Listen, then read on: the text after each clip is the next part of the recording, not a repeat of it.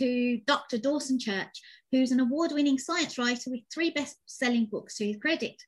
Uh, we're going to probably talk only about one of them today, but there are three of the books uh, that he's written are The Genie in Your Genes, which was a book that demonstrated how emotions drive gene expression.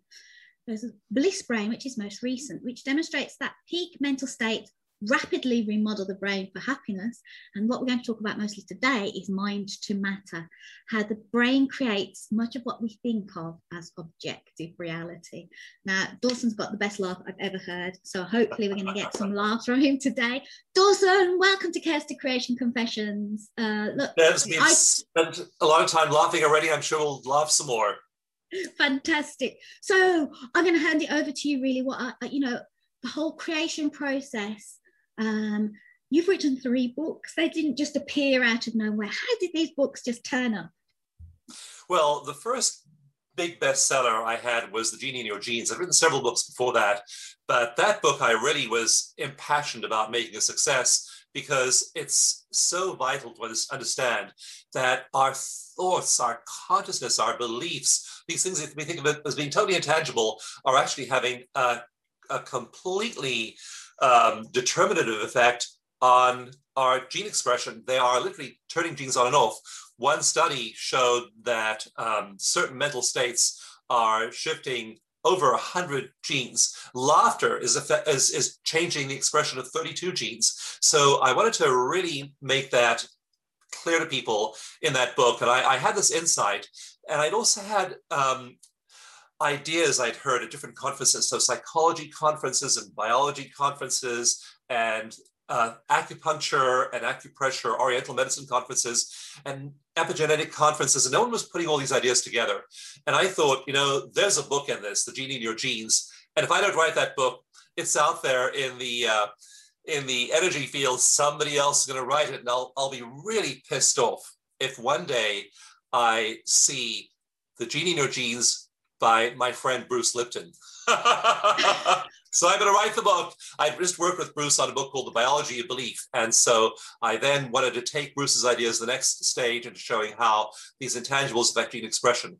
And so I had this incredible insight and I just focused and, and wrote the book and also really focused on promoting the book in the next few years. And I thought after Genie in Your Genes, that's my big magnum opus that I had this, I'm so gifted by the universe. I felt so gifted, that I'd had this one incredible insight that emotion, spirituality is driving gene expression. And I thought, wow, you know, if I've done, that's my lifetime accomplishment. And then I was, I was talking to my friend Reid Tracy, who is the publisher of Hay House, about a radio series I was doing. And I become aware of this, this whole idea in the New Age movement and in the law of attraction, the secret that your thoughts create your reality. And as a researcher, I'd done a lot of research, especially on traumatic stress. I'd worked with a lot of veterans with traumatic stress. Various uh, volunteer groups I was associated with had done work in Rwanda with, with victims of the genocide there. We done work in the Congo with female victims of sexual violence. We done a lot of work with Vietnam veterans and now with the new generations uh, generation of Iraq and Afghanistan veterans. So that was my my field. And I began hearing the, the, these reports from um, various various people of these these rapid outcomes, rapid changes people were were experiencing with energy psychology, energy therapies. And then this whole idea that is talked about in the law of attraction that you know our thoughts are able to create our reality. I was I was a skeptic about that. So I did a series of radio shows and I wanted to see how much truth there was in terms of physics and chemistry, mathematics, and, and hard science behind the idea that our thoughts create our reality. So I finished this like 10 years worth of PTSD research with veterans. And then I began to turn my attention to this other phenomenon of mind to matter. And I did these interviews with these distinguished scientists, and I began to see all of these ways in which mind actually does create matter, brain states create matter. So I talked to my friend Reid Tracy one day, mentioned it to him offhandedly, and he said, Oh, there's a book in there. and mind to matter. Let's go, go ahead and see what you've got. So I began to put all those ideas together. And I expected when I began to look at all the links in the chain between a thought and a thing, that scientifically we'd find there were a few links we could prove, but there'd be a lot of gaps in the chain. And to my astonishment, as I worked on the book and looked at the research, and there are over 400 scientific studies that underpin my book, Mind to Matter, I found that we could show and prove every single link in the chain between our thoughts and our reality. So I had this suddenly I had this other book that became a bestseller.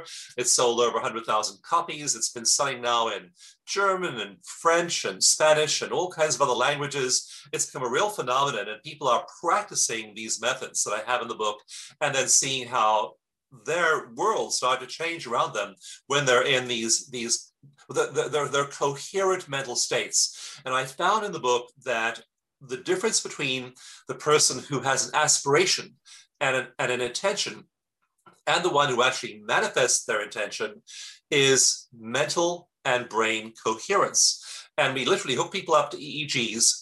And I've got images like this showing these states in Mind to Matter.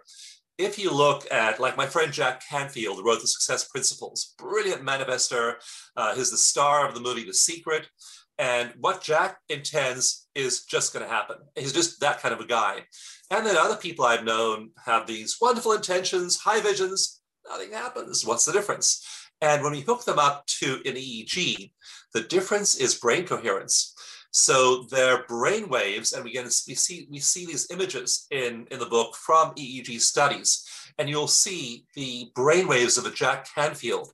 They are in sync. They're marching in step. All their brain waves are in sync together. If you look at the brainwaves of a person who's not a good manifester. Maybe they have higher visions, but they aren't accomplishing what they want to.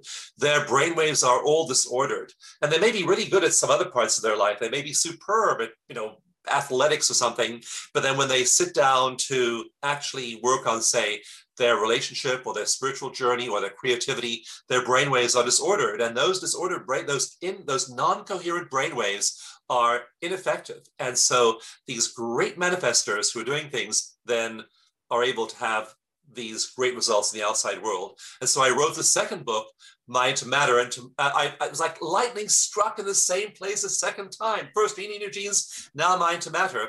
And then after that, I found I was beginning to experience these extraordinary mental states myself. I was teaching peak states, peak performance flow to others, and I began to hit levels of happiness that were just like unimaginable to me.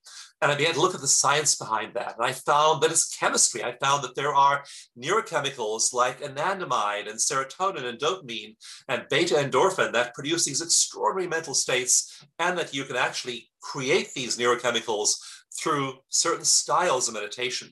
And that became Bliss Brain. So it's lightning struck for the third time.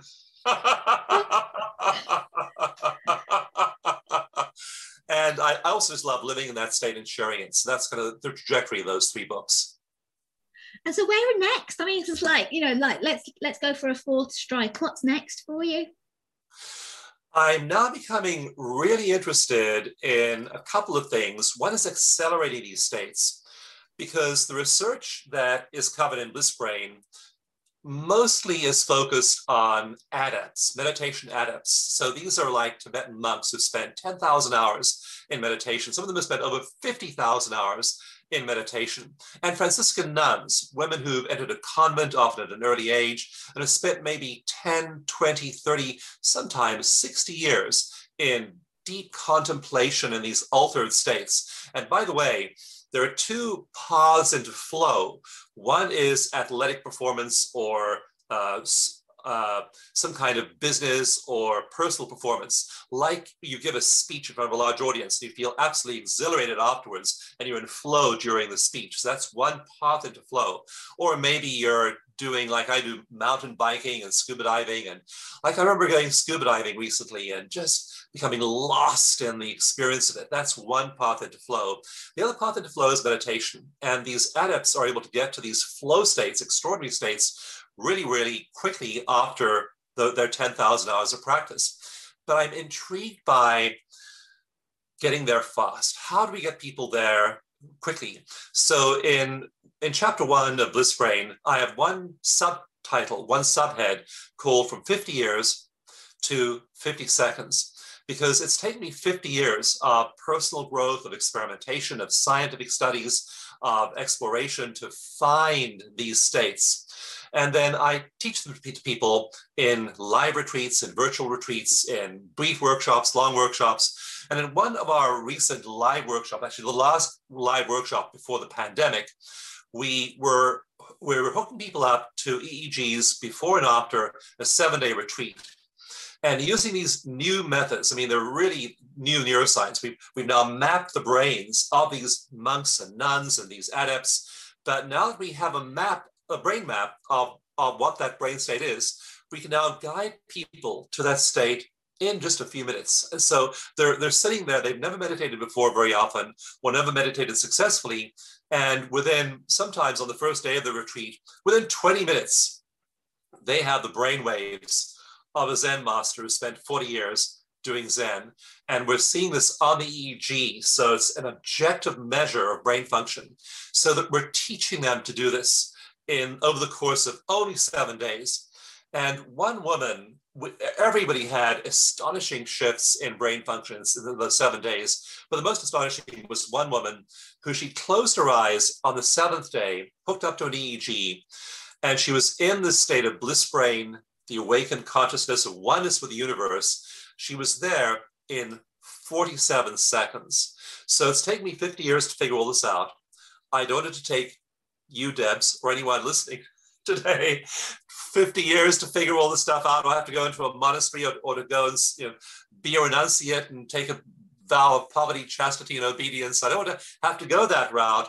I want to take people in seven days to that 50 second experience where you're in just in, in, in surrendered bliss, one with the universe in that short space of time. So that's one thing, bring people there quickly and reliably. Science is all about replication. Spirituality is all about going and doing these practices and sticking with them and, and, um, and persistence. And that's a really, really valuable thing to do. We need to self-discipline.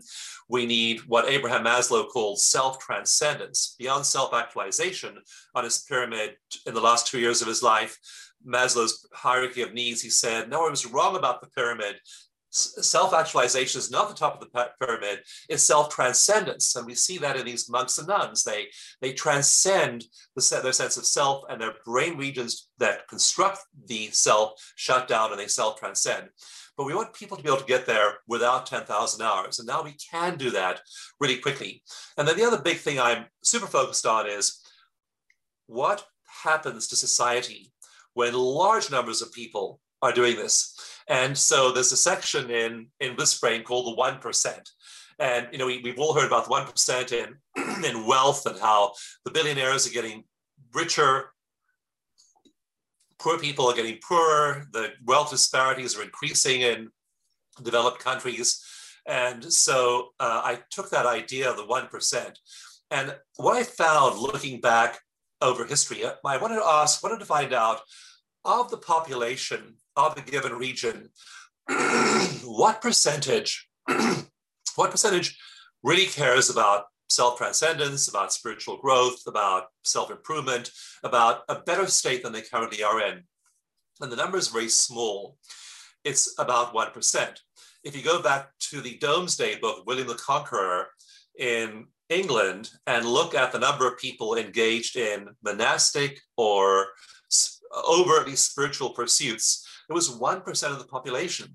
Go back to Germany, which was keeping pretty good records at the time, China around 1300, 1200, India. These were very uh, developed civilizations at that time, and they kept records. And the number turns out to be 1%. Go to um, most countries uh, like Thailand and see what percentage of people become Buddhist monks or nuns. 1%. And this number 1% just pops out all throughout history. Look at the number percentage of meditators in, in Europe and uh, the US in 1980, 1%. So this 1% number has been very consistent throughout history. And then these are the people who've really been able to enter these ecstatic states of consciousness, you know, like Saint Catherine of Siena talking about marrying God, and you know Rumi and Hafiz, these ecstatic states, or so they're they're hitting flow, just like that athlete who is doing that peak performance. They're hitting flow, or that meditator, or that, that monk. Now in an MRI, they're hitting these flow states, and so those people are a really small minority. We learn from them. We want to understand their experience. And so, how, what is this doing for our society to have that 1% of people pursuing these peak states? And then what's happening now today? And what's happening now is in 1980, 1990, it began to rise.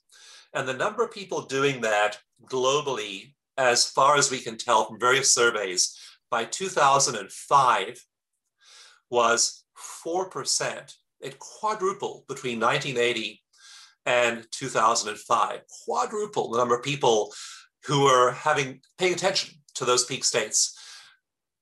In the last few years, it's hit 15% of humankind is now engaged in some kind of spiritual but non-religious pursuit to do with a better frame of mind, increased happiness, increased flow. And so people, far more people are hitting these, these states and it's producing a shift in material well-being eh, or correlates with a shift in material well-being in the human species. And we're worried about the recession, we're worried about economic upheaval, all that's real.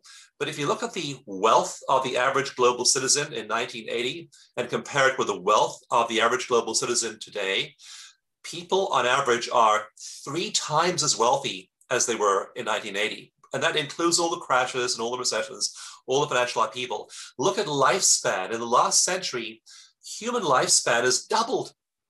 It was really consistent for a long time, and suddenly it's doubled. Look at uh, so I'm now looking at all of the research, and there are again thousands of studies here of human thriving. Things like female literacy, female literacy. Like if you want to reduce your carbon footprint, educating girls, teaching girls to read is the eighth most important thing we can do to reduce our carbon footprint. There are many other things we can do, but just teaching girls to read. If girls read, they go on to become entrepreneurs, they go on to have fewer children, they go on to have more time to take care of those children. There are all kinds of reduced carbon uh, offsets for, as a result of teaching girls to read. So female literacy, global literacy is growing. Human rights, since World War II, I mean, there are been horrible things. There's been the, you know, there's been the, the, the Korean War, and there's been this, there's been the civil war in Syria. I mean, uh, our, our, our, our minds are captured by the problems we have right now and the short-term tragedies. But if you look at, at human rights since World War II, steadily they've been advancing. So there are literally thousands of measures of human well-being. And along with these shifts in consciousness, 1% in 1980, 4% in 2005, 15% today, there's been this shift in human well-being material well-being as well and we're now starting to see our ability to solve problems increase. Like we're all aware of global warming and climate change. It's very real. It's threatening low-lying areas. There are catastrophic climate events happening every year as a result of it. But what people don't realize is there are all kinds of solutions we're, uh, we're, we're having, we're putting in place right now. So I'm focusing in my new research and writing on those solutions. And there are, again, there are huge numbers of them. I'll just mention two right now. One is carbon sequestration, that we literally, this isn't a, a dream, an idea, a theory, we, that we can suck that carbon out of the air.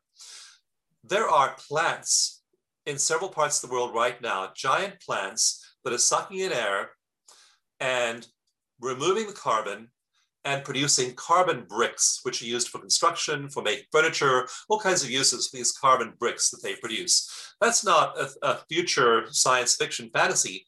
These are plants in operation right now, and they're running up economically at about $200 a ton. So we now know the cost of carbon sequestration, we're doing it. Um, one other project that's been endorsed by many governments, including the UN, is the idea of planting 1 trillion trees. And these are, these are native trees that thrive where they're planted. So we're reversing, we're reversing deforestation. Costa Rica has tripled its amount of rainforest in the last uh, in the last 30 years. And it's a, it's a model for other countries. And by planting native species, we can increase the number of trees. And there are about 2 trillion trees on Earth. If we plant another trillion, as those trees mature, they will suck up so much carbon that it will return the Earth's atmosphere to pre industrial revolution levels of carbon in the atmosphere. Again, do you hear about this? Is this, is this frontline page news? I mean, there's all this fabulous stuff going on. So the last chapter of Bliss Brain is a little curtain raiser of looking at a thousand of these studies and picking, I just picked 12. just 12.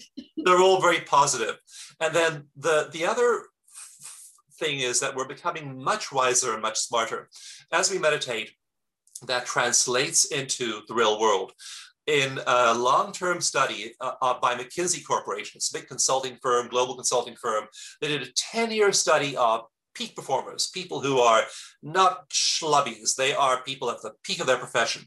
And they found that these people pursue flow states. They get into flow states, they want flow, and they know that they'll write well in flow. They know that they'll speak well in flow. They know that they'll have great ideas in flow because in flow, your brain is producing a lot of gamma. And gamma, that's the brain wave, that's when your brain is firing at 30 times per second and higher.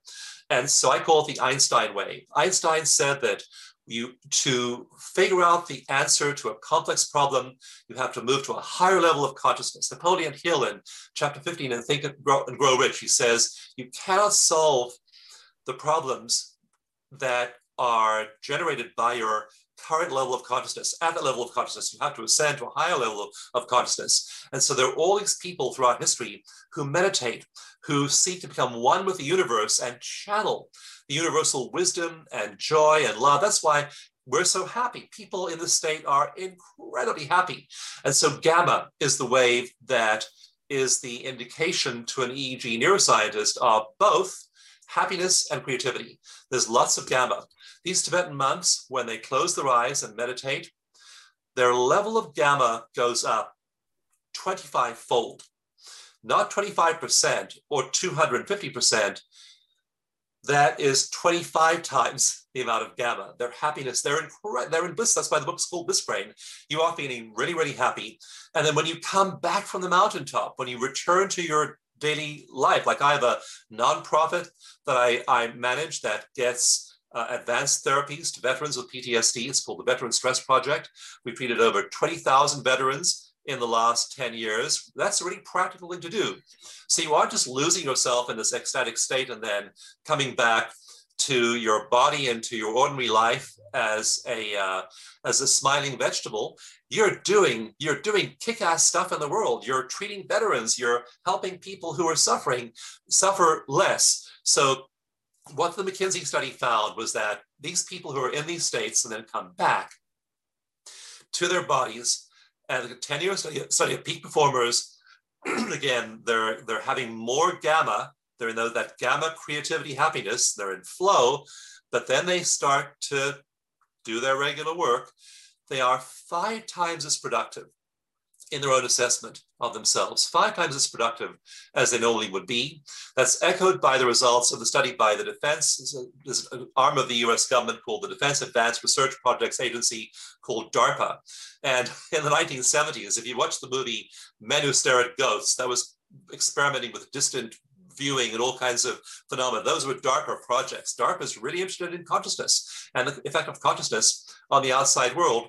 And they find that when you attain those elevated states of non-local awareness that Einstein and Napoleon Hill and many other people talk about, and you then come back to Earth and start doing stuff, DARPA was testing people's ability to solve really complicated problems, not easy problems. Problems like global warming, problems like overpopulation, problems like income disparity, all the social ills we have right now, weaponized AI. I have a lot of sort of doom and gloom stuff in the, in the back of Bliss Brain and, and how we can solve it. And so DARPA study found when you come out of that flow state and you're back in your executive chair, your ability to solve problems goes up by 490%. to solve complicated, difficult conundrums increases by 490%, almost a five-fold increase in problem-solving ability, echoing the McKinsey study of high performers. So now we had 1% of people doing that in 1100 and 1980. We had 4% in 2005. We have about 15% today. And then now look at that curve, look where that curve is going. And these people are becoming five times as productive, have a five-fold ability to solve complex problems. It's like global warming, income disparity. We're going to start to tackle some of the tough shit in the next 10, 20 years. And we're going to do it. I mean, we're, we're, uh, the human race is going to do it. Look at the trajectory of what we've already solved over the course of the last decade and three decades. And we are we are in for an unprecedented period of human thriving. So that's what my next few books are about: how to get there quickly without 10,000 hours, how to do it in 50 seconds. 50 seconds or less, how to be in that happy state, stay in that happy state, and then be productive. And what happens to the world when you have all these millions of people walking around in this flow state, highly productive, highly uh, adaptive problem solving, and incredibly happy. I, am like, I'm excited. I'm like, oh my God, I can see the future. The future is fantastic. But now I'm going to ask you. So we know your research has shown, your book tells us, we know that when we get into flow state, when we meditate and we do, we, we get into flow state and then come back to the real world and do things, we are five times more productive. We are five times more able to solve complicated problems. We are happier. We are blissful. I loved your surrendered bliss. I just love that idea. Okay. So why, tell me, tell me, um, maybe I'm just talking for me. Why does meditating feel like it's just another thing on my to-do list? Help you get over that. For me, it was the same way, Debs. I, I, I learned to meditate when I was 15 years old, and I I mean, the spiritual teacher said, close your eyes and still your. There are just two, two things you have to do. One is close your eyes. Two is still your mind. Well, number one's fairly easy. You can all close your eyes. You do it every night to go to sleep. Still your mind. Are you crazy? I mean, the human mind is not meant to be still. Think about your ancestors. Our ancestors evolving 100,000 years ago. They're here, there, there they are in the middle of the jungle. Things are there. They're predators and threats, and the Neanderthals are still around, ready to, to grab their resources. And so our minds did not evolve to be still. Our minds uh, evolved to be looking for what's wrong out there all the time. And so when you close your eyes, one thing, there are about 11 million bits of information traveling from your eyes through your optic nerve to your occipital cortex in the back of your brain. And when you close your eyes, you cut off that flow of information and you then start to think. And those thoughts aren't, aren't positive. In Bliss Brain, I summarize a study by Harvard, two Harvard psychologists of over 250,000 people, and they find that we're doing negative thinking about 47% of the time, especially when we're relaxing. When we're relaxing and we have nothing on our minds, Uh, our bodies, our uh, brain's defaults called the default mode network, and it tends to ruminate about the problems of the past and how those might become issues in our future, because that's the way our ancestors survived. You had to think about the tiger that almost ate you yesterday and obsess about every detail of that experience, and the tiger that might eat you tomorrow. And 100,000 years ago, it was that default mode network as the default mode because the brain uses every spare bit of processing ability not devoted to doing a task. It defaults that that those resources to that network that thinks about the bad stuff in the past, bad stuff that might happen in the future, and studies it and regurgitates it and reviews it endlessly. And that's obsessive negative thinking. We all do it. And it leads to terrible health consequences. One of the mind matter of studies shows that, uh, that negative thinking leads directly, it is the strongest correlatory factor to the buildup of beta amyloid plaques in your brain. And beta amyloid plaques are Alzheimer's disease. And you don't want to have beta amyloid plaques in your brain. And this research study showed, brilliant study done about a year ago, that the single biggest factor wasn't lifestyle or diet or exercise or social connections, it was negative thinking.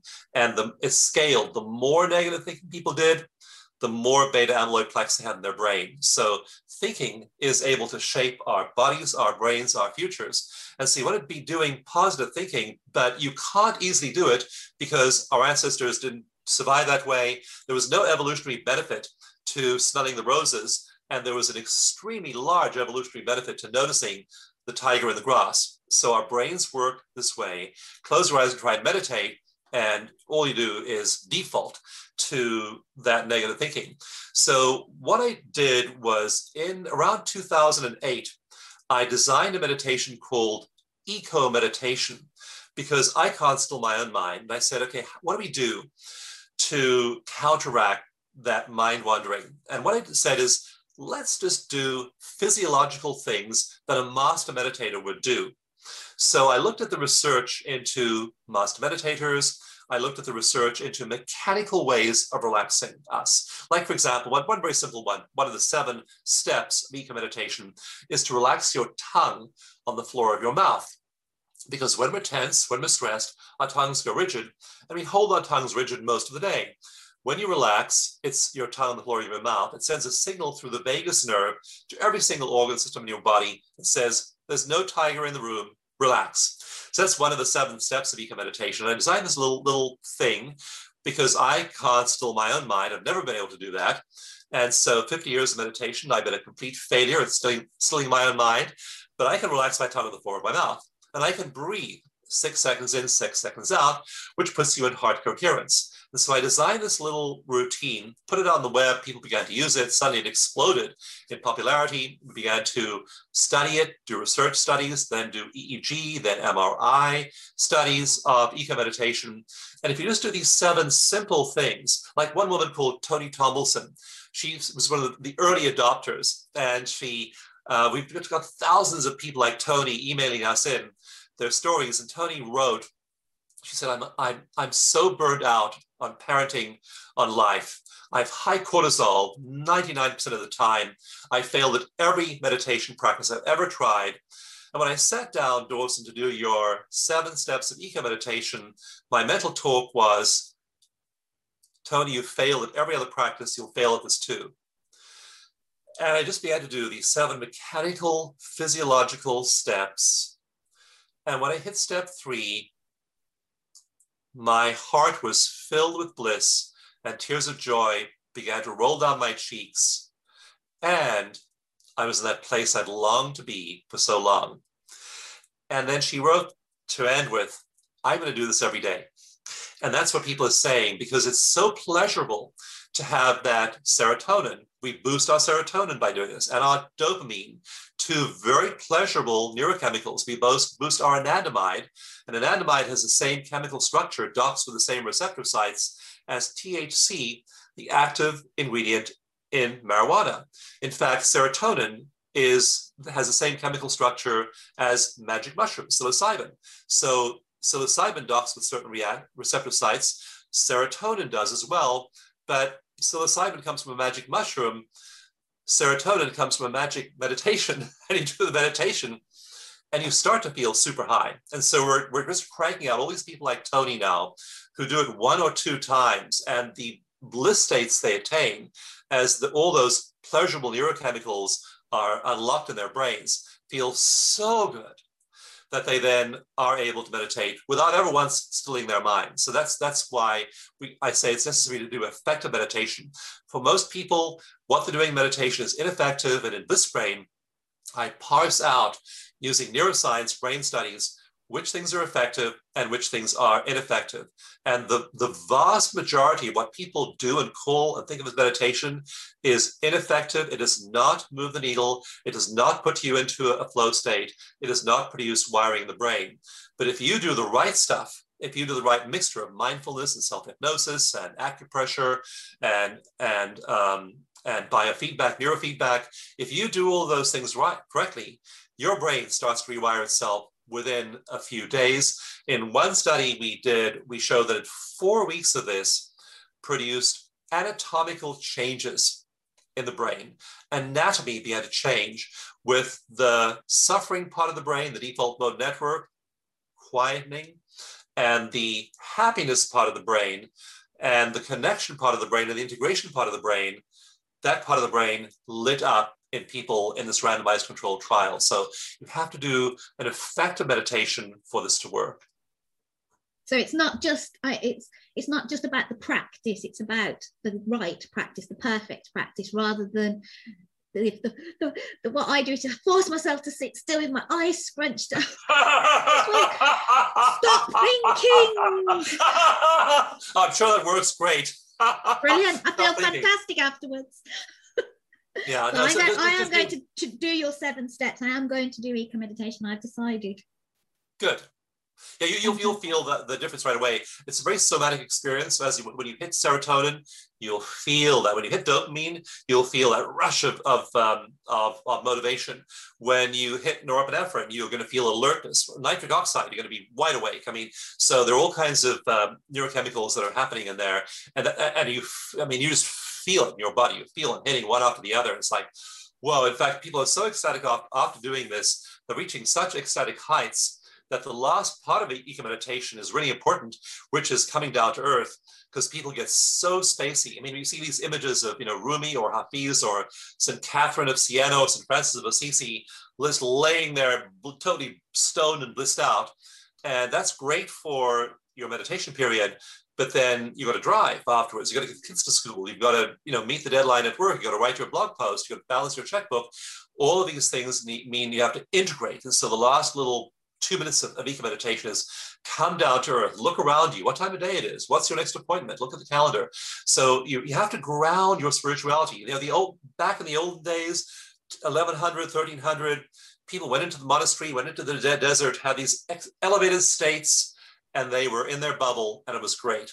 Now, we're bringing those elevated states to the prison we have people working in prisons and helping prisoners do that. Again, working with traumatized female victims of sexual violence from the Congo Civil War.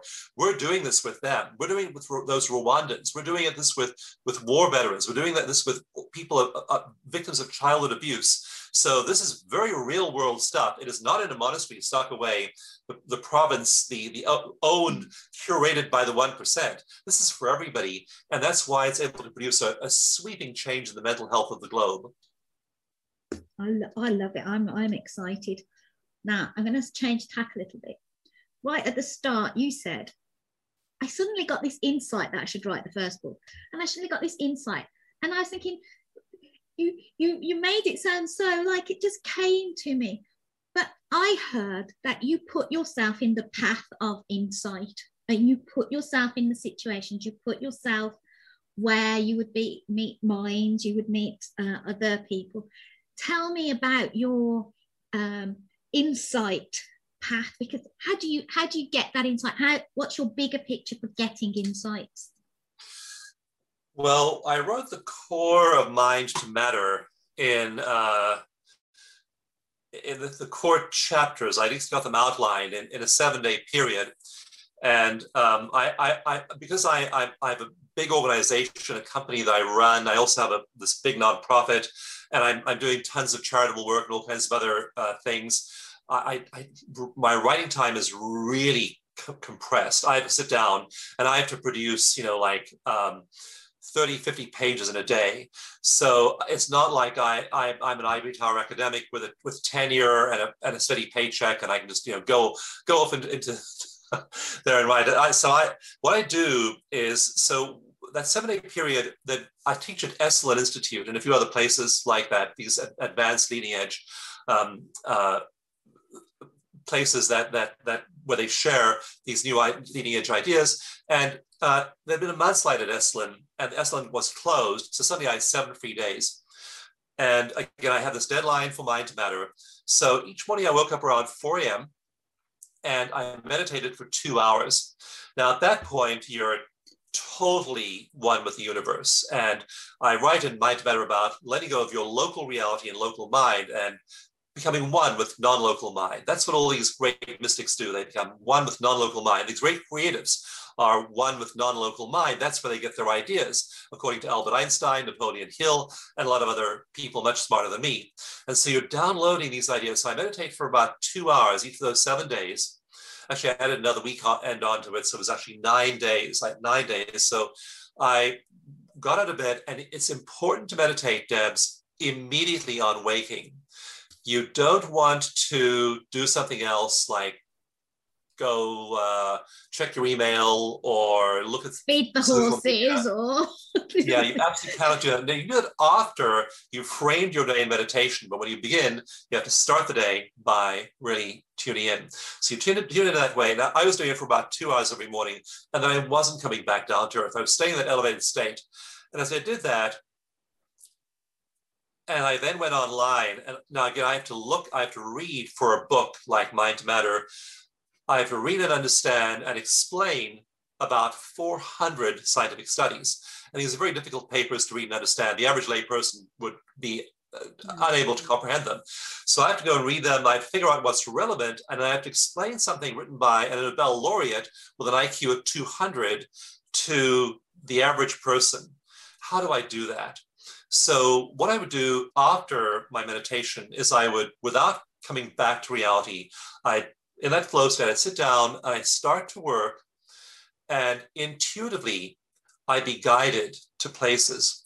And I would find a bit of information I needed in the proceedings of the National Academy of Sciences of the Ukraine, an obscure little journal that no one's ever heard of.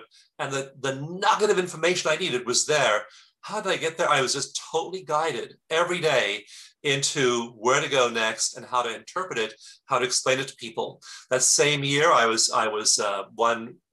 I had to write this this chapter in Mind to Matter about the global parts of Mind to Matter, how our brains are entrained by and how our bodies evolved in the magnetic field of the Earth, and how those those brain Right, from high waves like like like gamma to slow waves like delta and theta all of those waves are also the same, the same waves as the Earth. These are called the Schumann resonances of the planet. And so I had to write a chapter, a very, very difficult chapter to write about how our internal brain wave states correlate with these planetary fields. And also these fields are shaped by the solar wind moving past the Earth. It moves past the Earth at about 3,000 kilometers an hour. It's going very, very fast. It distorts the Earth's field and it distorts human function as well to some degree. It's a big subject. I knew nothing about it. And then one of those weekends that that that year, I agreed to speak at a conference. I sat down on a science panel with three other scientists, and it turned out that the guy sitting next to me was the world's leading expert on the Schumann resonances and field line resonances and how they correlate with human brainwaves. Of all the millions of scientists in the world, that conference, I happened to get seated next to the guy who was the world's top authority on that. He explained it to me on the back of a napkin. I love it. so the whole book was synchronous. The number, this whole section in Mind to Matter about all the synchronies that resulted in Mind to Matter getting written. I mean, there's synchrony after synchrony after synchrony that happens. So I'm writing a book the called, of synchrony. Yeah, I'm writing a book called Hacking Serendipity about okay. putting yourself in the path of of these opportunities and that you have to be you have to be there you have to so I, am I'm going to have to interview you for that uh, we'll have to study that that's fantastic sorry carry on yeah, but, so, so you, you, do that. So, so you meditate, you deliberately put yourself there, you give yourself uncluttered space. Uh, you can't easily write a book uh, or write a significant amount, amount of, of uh, material if you give yourself a one hour window. For me, it takes at least a half day window, and I would rather have a full day without any interruption. So I'd work, I'd start at work at 6 a.m., uh, two hours of meditation. I'd work a solid 12 hours, usually till 6 p.m. And then I would get out of my chair, I would shower and eat breakfast at 6 p.m. Because the previous 12 hours, I'd been in such flow, I didn't care about going to the bathroom or eating or anything. I mean, I was in such intense flow, and you're then downloading. You aren't even you, you're, you're, you know, you're like channeling all these you Niels Bohr and Albert Einstein and, you know, Fibonacci, and you're, and you're just, you're, you're, you're in touch with the living, beating heart of science, and you just feel yourself as this instrument, and you're writing inspired ideas, and you, and you come back the next day or the next week and read the stuff, and you say, who wrote this? Not a guy with, with my IQ for sure. So we can be one with great creative fields. And again, these field line resonances, and there are these huge pulses of creative energy that influence the planet. And when you align yourself with those, there is love, there's wisdom, there's kindness, there's compassion, there's joy, there's gratitude. That's why it's bliss brain. You feel good, and you also feel one with nature, one with something larger than yourself. And you're writing then from that perspective. You're not writing from your local struggles, your local self. You're writing from your non local self. Chapter one, chapter seven of Mind to Matter is all about non local self, joining with non local self. The book is not mind over matter, it's being a channel for the wisdom of the universe into your local reality. That's why it's mind to matter. It's the great mind, the cosmic mind, into the local mind of your mind and then into the matter around you. So it's aligning yourself with that mind. When you're aligned with that mind, there you don't have to find creativity. There is so much creativity flowing through you, it's hard to find places to put it all. You have so much, so much gamma in your, your brain. It's like you're just you're, you're walking around completely inspired all day, every day. It's an extraordinary mental state, and, and it's accessible to anyone now. We're finding that people can enter the state, do it enough, and it just starts to permeate your everyday reality. Fantastic. Okay, I'm going to start. I, I, promised it was about half an hour, and we've just gone over. ah, yeah, when you said half an hour, Debs, I didn't, I didn't say anything when you said half an hour, but I was thinking, yeah, right. we could talk for hours. We could talk for hours. There's about a thousand questions I've noted, but I'm going to try and keep to our time ish. Okay, so I've got a couple of final questions for you. The question that I just have to ask everybody this question, and I just love it. It's one of my favorite questions. Is when was the last time you did something for the first time? Oh, what a wonderful question. Well, the brain thrives on novelty. So, for example, one of the things you do in, in, meditation is you do novel things, do, do, do, do new things. And so you want to deliberately induce novelty. The, it was this morning. My wife came, my wife sleeps a little bit later than I do, just doesn't get at four o'clock or five o'clock usually. And she comes down, from our upstairs bedroom, and I, I've been meditating for a while. And I decided to say something to her. And I usually say, I love you uh, you're beautiful. Um, I, am so grateful to be with you. I say things like that, but they, they, you know, we've been married a long time, and so you kind of run out of new things to say. so this morning she she came down, and uh, I thought of something I'd never said to her before, and just way of expressing appreciation to her.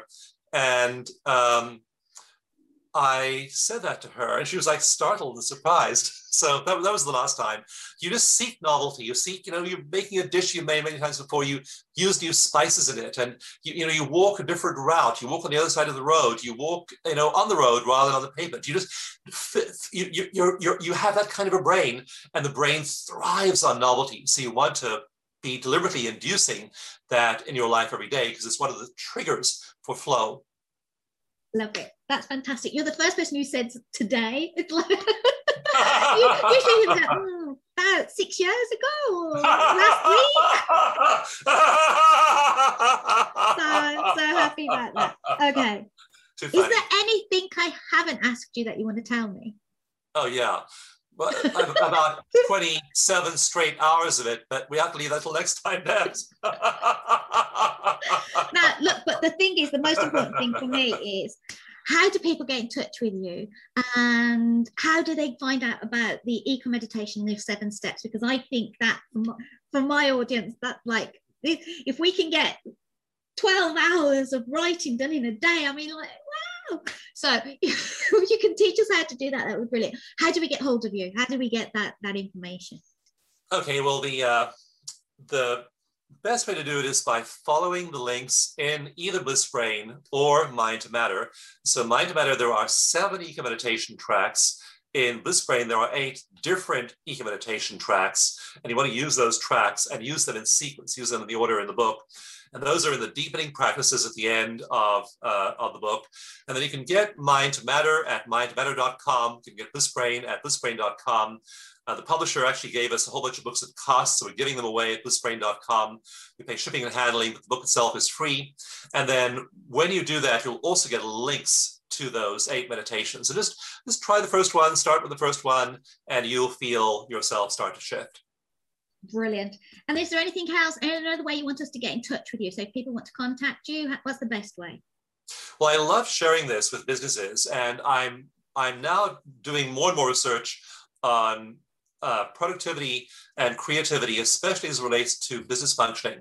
And so we've now begun to collect data on how we can induce flow states. And also I've done a few executive flow sessions. These are really interesting because if you have an executive team together, say for a meeting, either a virtual meeting or a live meeting, and there are personality conflicts and some of them are worried about stuff going on at home, someone has a health problem, they aren't all fully present. And this uh, research by Gallup showed that only about a third of employees, both top and bottom level employees, are really engaged at work. The other two thirds are partially engaged or actively disengaged from work. So that Gallup uh, poll was a real, real shocker that only a third of people are engaged. And so when you have that meeting, you know, it's not very creative. People are, are stumbling over each other and having little rivalries and conflicts. But I've now become really interested in the phenomenon of group flow. So it's great to have individual flow, but we found now if I work with an executive team that I can work with those people at the start of the meeting. We'll do a brief induction of flow. Now you've got everybody in the room in flow together and big gamma, big creativity, calm mind, calm heart, uh, all those issues go away. And now, what that team accomplishes with that five times productivity and 490% problem solving ability collectively together, it is awesome. And I'm studying this now. I'm, I'm, I'm, getting research on this. And again, we're showing that people's productivity goes through the roof. So that's one other thing I, I'm going to do more on is more nonprofits, more corporations, more organizations where we actually bring teams into flow together. And then that's where they start their work and then they start their project that way.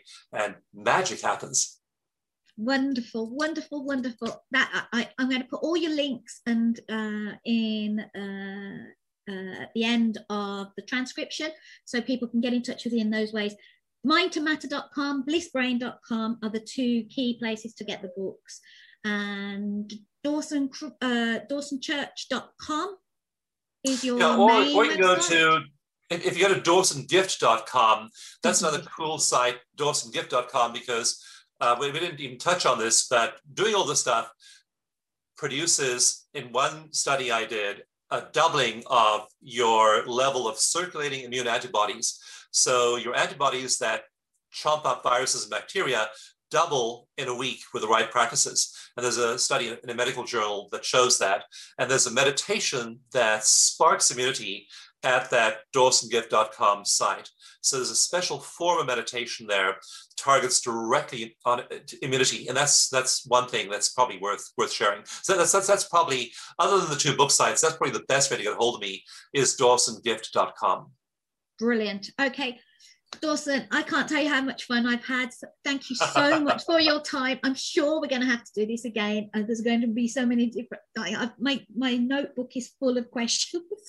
yeah, more, more, more, questions and answers. And I just uh, visualizing your book on serendipity, just going easily, flowing. This has been a, a, a hopefully a good lubricant for it. And uh, I just visualize that project being joyful, easy, light, and productive for you. Thank you. Thank you. Thank you so much for your time. Mm, all the best.